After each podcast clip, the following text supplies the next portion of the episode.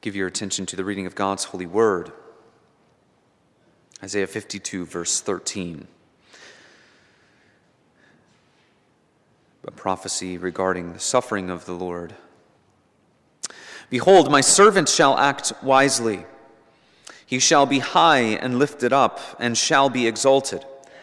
As many were astonished at you, his appearance was so marred beyond human semblance, and his form beyond that of the children of mankind. So shall he sprinkle many nations. Kings shall shut their mouths because of him, for that which has not been told them they see, and that which they have not heard they understand. Amen. Thus far, the reading of God's word. May he bless it to us. And then go to the Gospel of Luke. The Gospel of Luke, chapter twenty-three. We'll do a sermon uh, from the Gospel of Luke this week as we turn our attention to the Lord's suffering. Luke twenty-three, we'll begin at verse one. We'll uh, focus especially verses thirteen through twenty-five. Luke twenty-three, verse one. This is as Jesus is standing trial and, uh, before Pilate and Herod. God's holy word. Then the whole company of them arose and brought him before Pilate. And they began to accuse him, saying, "We found this man misleading our nation and forbidding us to give tribute to Caesar, and saying that he himself is Christ, a king." And Pilate asked him, "Are you the king of the Jews?" And he answered him, "You have said so." Then Pilate said to the chief priests and the crowds, "I find no guilt in this man." But they were urgent, saying, "He stirs up the people, teaching throughout all Judea, from Galilee even to this place." When Pilate heard this, he asked whether the man was a Galilean. And when he learned that he belonged to Herod's jurisdiction, he sent him over to Herod, who was himself in Jerusalem at that time. When Herod saw Jesus, he was very glad, for he had long desired to see him, because he had heard about him, and he was hoping to see some sign done by him. So he questioned him at some length, but he made no answer. The chief priests and the scribes stood by, vehemently accusing him. And Herod with his soldiers treated him with contempt and mocked him. Then arraying him in splendid clothing, sent him back to Pilate. And Herod and Pilate became friends with each other that very day, for before this they had been at enmity with each other. Pilate then called together the chief priests and the rulers and the people, and said to them, "You brought me this man as one who was misleading the people, and after examining him before you, behold, I did not find this man guilty of any of your charges against him. Neither did Herod, for he sent him back to us. Look, nothing deserving death has been done by him. I will therefore punish and release him." But they all cried out together, "Away with this man, and release to us Barabbas," a man who had been thrown into prison for an insurrection started in the city and for murder. Pilate addressed them once more, desiring to release Jesus, but they kept shouting, "Crucify, crucify him." A third time he said to them, "Why? What evil has he done? I find in him no guilt deserving death. I will therefore punish and release him." But they were urgent, demanding with loud cries that he should be crucified, and their voices prevailed. So Pilate decided that their demand should be granted. He released the man who had been thrown into prison for insurrection and murder, for whom they asked, but he delivered Jesus over to their will. This is the word of the Lord. Thanks be to God.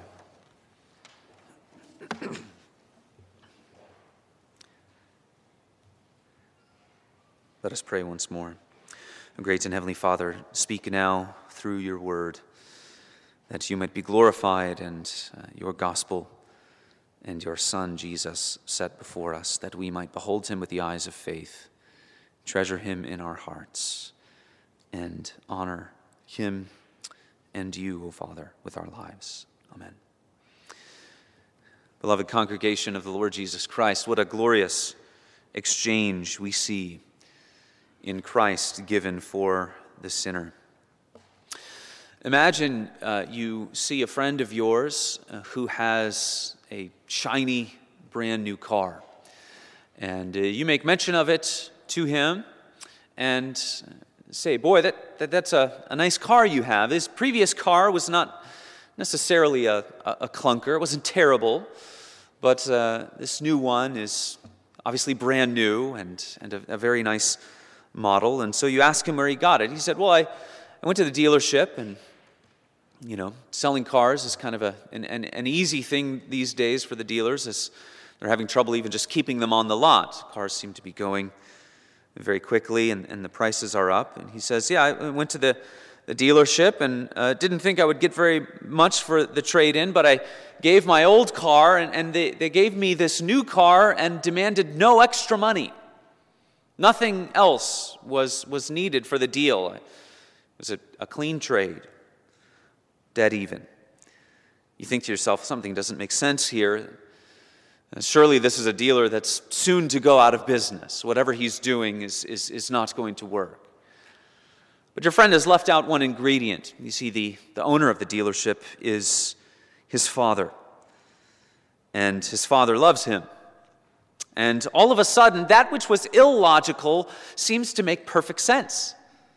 Without that one ingredient, it seemed like something is, is wrong here, but now all of a sudden, oh, his, his dad owns the dealership, and his, his dad loves him and wants to care for him and has compassion for him. Suddenly, what did not make sense makes perfect sense, and nothing else needs to be said. You see, love closes the gap between illogical and, and logical.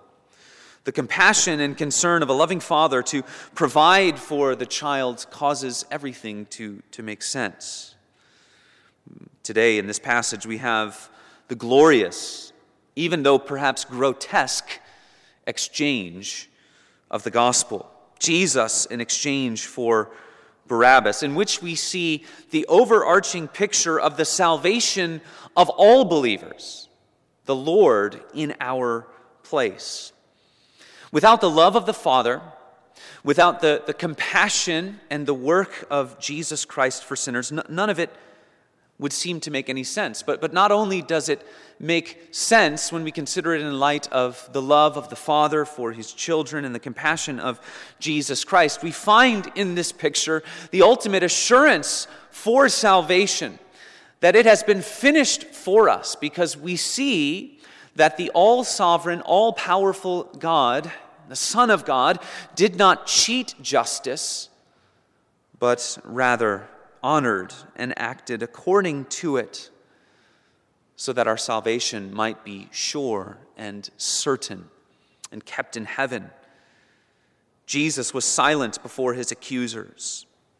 He submitted to his Father's will, said no words on the way to the cross, so that he might speak on your behalf in heaven. See, this is no earthly message. It is a message fit for heaven. And if your eyes are upward, you will rejoice in the work of your Savior. So we see in this passage the innocent Jesus and the grotesque and glorious exchange. First, we have the, the innocent Jesus. As we see these interactions with Pilate and Herod, we find that uh, the, the, the Jewish leaders have embellished and, and even lied in regards to what Jesus has done. He said, we can't pay tribute to Caesar. Well, that's that's not what he has said at all. He said, render unto Caesar that which is Caesar's. But they they have said he's an insurrectionist, basically. And in Rome, that's the that's really the one thing that you can't be. You can't be an insur- insurrectionist. You can't disturb the peace that Rome is trying to build. As they would claim new territory, they would make all kinds of compromises with both the, the, the polity and the governance of, of a region, and also the religion. And they would kind of try to meld it all together. But the one thing you could not do was disturb the peace, be, start an insurrection. Imagine something like a, a company where the The, the, the owner or the C E O lets all kinds of things happen that are rule-breaking or ill-advised. The one thing you can't do is steal from him, right? So the one thing you can't do in Rome, you can't disturb the peace. But Pilate does not find any fault with Jesus here, and uh, neither does Herod. This seems to echo Deuteronomy nineteen, that the biblical principle of the sub- substantiation of a case is built upon uh, two witnesses, the account of, of two witnesses. And here you have two rulers who are agreeing and, and, and making, pronouncing judgments that this man is, is not guilty. So his innocence is presented there in verses thirteen through sixteen. It seems as though Pilate thinks, if I can just present the facts to these people, then uh, they will see it the way that I do. But woven throughout all of this passage, what do you see? You see the, the madness of sin at work. Sin is at work in the hearts of those who are calling for the crucifixion of Jesus, in the hearts of those who have brought this situation in the first place. Sin is at work. And so the first thing you see is that sin blinds. Sin blinds. It, it, Pilate and Herod are saying, in regards to the eyes of the law looking at this man, he has done nothing wrong. Pilate makes that explicit. It's not just he's done some things wrong, but it really doesn't deserve death. He says, I, I find him innocent of all of your charges.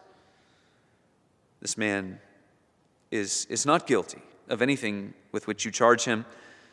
But then you find in verse sixteen something very interesting.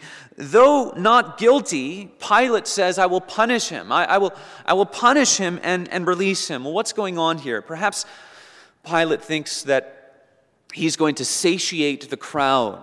He's going to quiet them down if, if he gives them something of what they want. Well, we'll punish Jesus. We'll teach him a lesson, and that'll make everyone happy, and maybe this man will learn his place and stop stirring things up with the religious leaders. But again, we're dealing with the sinful human heart. Sin not only blinds, sin enslaves. Sin will always demand more. So since sin is at work, is any halfway measure going to be good enough for those who are opposing Jesus? Well, no. There have been studies done on, on the brain as we've seen addiction kind of proliferate throughout our nation. Something that happens with, with drug addiction is that the, the chemistry of the brain is changed. So if you can imagine kind of a, a, a two-lane road, one lane going each way, that is kind of the pleasure pathway of the brain. When someone becomes uh, begins using illegal drugs for this uh, influx of pleasure, that two-lane road becomes like an eight-lane freeway. And there's all this pleasure that's kind of ramped up and, and, and thrown into, into the brain. But something that happens is the uh, the, the chemistry is changed in, in such a way that all of a sudden more and more is needed to achieve any kind of pleasure. One of the saddest things that happens is that, you know, for a, a normally functioning brain, the, the, the hug of a, a loving family member uh, can bring lots of, of, of pleasure to someone, the love that you share with, uh, with a relative or a, a family member, a, a good meal with friends. Those kinds of things no longer bring any, any satisfaction to those whose uh, brains have been changed in this way. And sin operates that way, doesn't it? It'll always demand more. It needs more. It's never satiated. Any, here's an, an interesting principle to chew on. Any sinful desire that you succumb to will never be satisfied. Never. It may be blunted for a few moments, but it comes back stronger. Sin enslaves, and this crowd is driven mad by sin. We see that this frenzied reaction as the innocence is presented and it's rejected. So sin not only enslaves and sin not only blinds, sin stupefies. It causes you to reason in all kinds of crazy ways. And, and this sham of a trial is perhaps the, the pinnacle of human absurdity, isn't it? The only sinless man who has ever lived, the only sinless human being who has ever lived, standing trial for something he clearly has not done, being convicted of that which he did not do by those who shout at him, or being sent uh, to the death penalty for something that even the rulers say he has not done. So that brings this grotesque and glorious exchange of, of the gospel. Pilate's judgment is rejected. We see sin, sin stupefying the crowd. They cry out together with one voice. We'll, we'll see later that there are those who are at the foot of the cross weeping for Jesus. So it's not every single soul in that crowd that's crying out, but the strong majority. This is, this is mob rule. Sin stupefies in such a way that as they look at the sinless Lord, what do they demand? They demand this criminal Barabbas.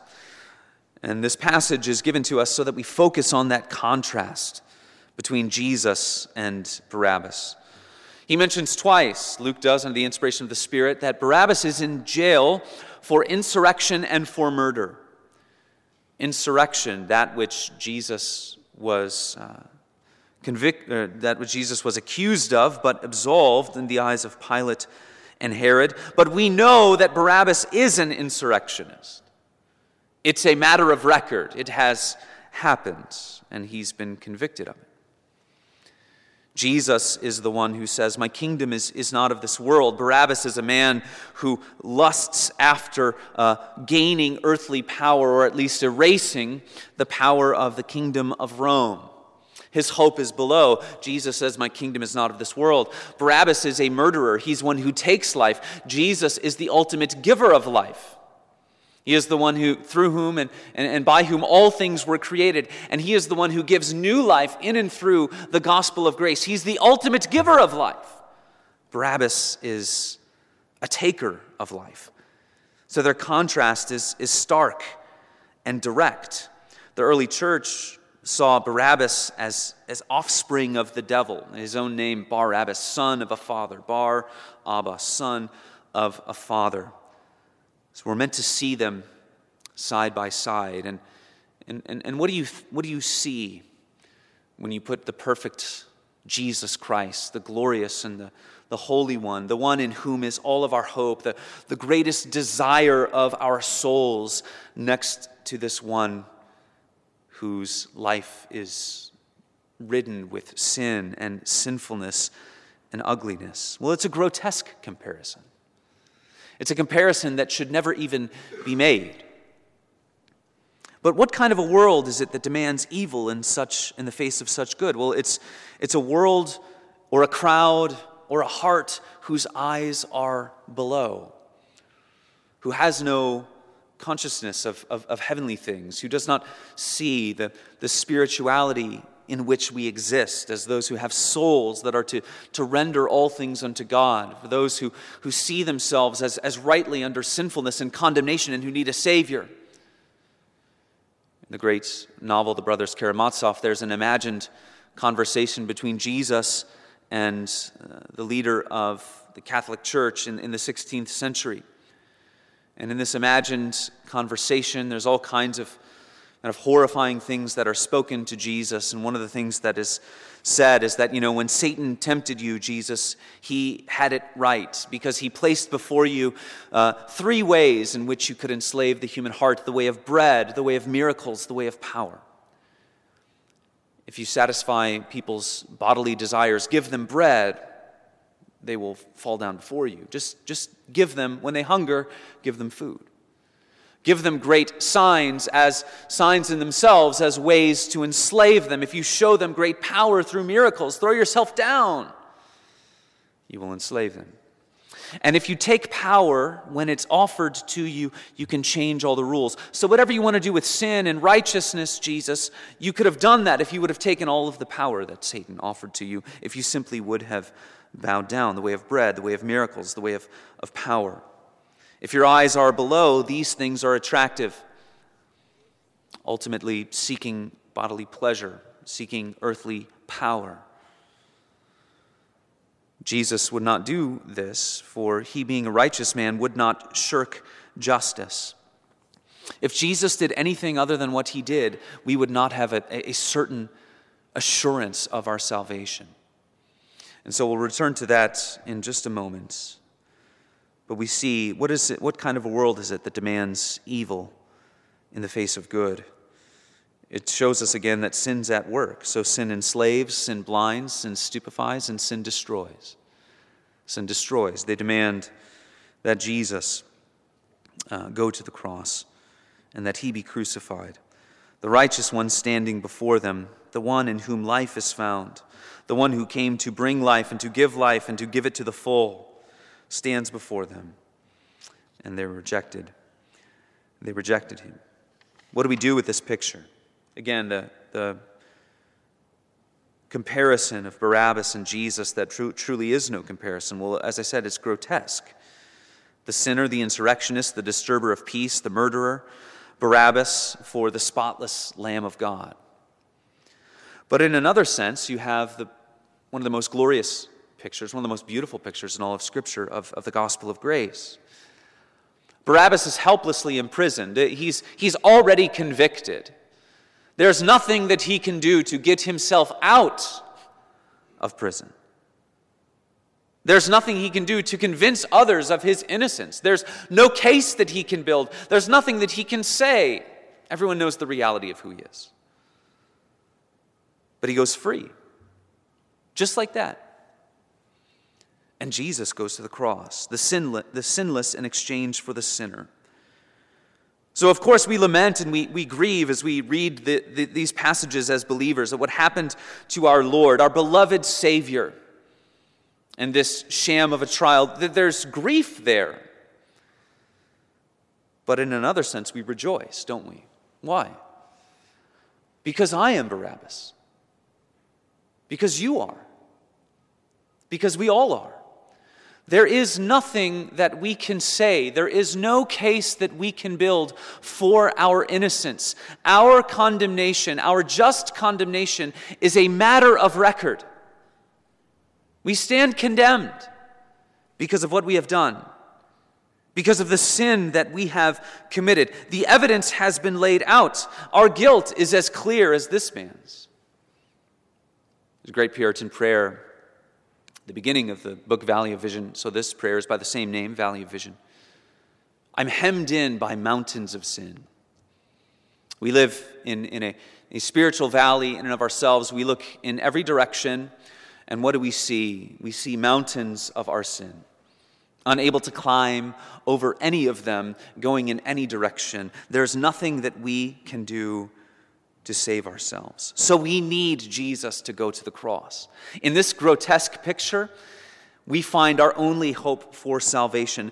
If there is anyone in this crowd who will come to trust Jesus, they need Jesus to go to the cross. If Barabbas, later in his life, we don't hear about him, but if he later in his life comes to see the stunning way in which his life provides that picture, and he turns in faith to Jesus, he needs Jesus to go to the cross as well. We need the cross. We need this price to be paid. Return to this uh, example in, in the Brothers Karamazov. There's this imagined uh, exchange between Jesus and uh, this leader of the church. And this leader of uh, the Catholic Church utters all kinds of blasphemies to Jesus. You should have listened uh, to Satan. You should have followed his uh, when he tempted you. You should have just taken the power that he was Uh, offering to you. And the, the whole exchange is meant to horrify you. It's meant to, to shock you. And then this man finishes all of these blasphemies that he utters towards Jesus, and Jesus has remained silent up to this point. He moves towards him and he gives him a kiss. He kisses him. And in that you see a picture of the compassion of Christ. You see something of the depths of gospel grace, because uh, this sinful and blasphemous man has, has bared his soul, and he has shown what he truly is, a, a wicked sinner. And the Savior moves towards him. You see, Jesus knows fully the depths of who you are. He knows exactly what you have done and all of the sins that you have committed. And he moves towards you in loving compassion, in a desire to save and to cleanse. A very close friend of mine who's a, a pastor in Minnesota once said very wisely, the deepest desire that we have is that someone would look at us and know exactly who we are, that we would have to hide nothing of who we are, and yet that person still loves us. That's part of what we we, we are seeking in, in Christian marriage, isn't it? That we fully show ourselves to our spouses, that they, they, they, they know us more and more, that as we get to know each other over the years, and they know so much of our flaws and our failings and our sinfulness, and yet our husband or our wife still loves us. But that's what we have in Jesus. He knows exactly who you are, and he loves you. He saved you at the cross. Though hemmed in by mountains of sin, the Son of God looked at the entire human race, and never at any point in human history did he say, you know what, it, they're too rebellious, they're too sinful, I'm not going to go and bear the cross for them. I'm not going to go and bear sin for them. Never at any point. He said, that's too much, I can't do it. He knows exactly who you are, and he loves you. That's what you have in the Savior. And he did not shirk justice. He did not change the rules so that your heart can be filled with assurance. He was silent before his accusers so that he might speak for us in heaven. He was silent, in a sense, on earth as he went to the cross so that when he ascended into heaven, he could say something on your behalf. And as he intercedes at the right hand of the Father, as he is in heaven, as our great high priest, he speaks for you as you trust in him. Glorious truth that we find in Jesus Christ. The love of the Father, the compassion of the Savior, the unflinching character and righteousness of God in Jesus Christ to go to the cross in this grotesque but glorious exchange. Trust in him. Come to him. Make him your hope and your trust. Him and him alone. If you would be saved, you need Jesus to go to the cross. The heart grieves yet rejoices at this wondrous picture. But remember, beloved, remember that he is silent no more. He is silent no more. Hold fast to your hope in Christ. Maybe you've never seen this picture before. Maybe you've never realized this picture, the fullness of it before, that you are Barabbas. What do you do? He provides all that you need to come to him. to come to him in faith and repentance and grasp hold of his saving work for you. It's the day of salvation, for we see Christ on display.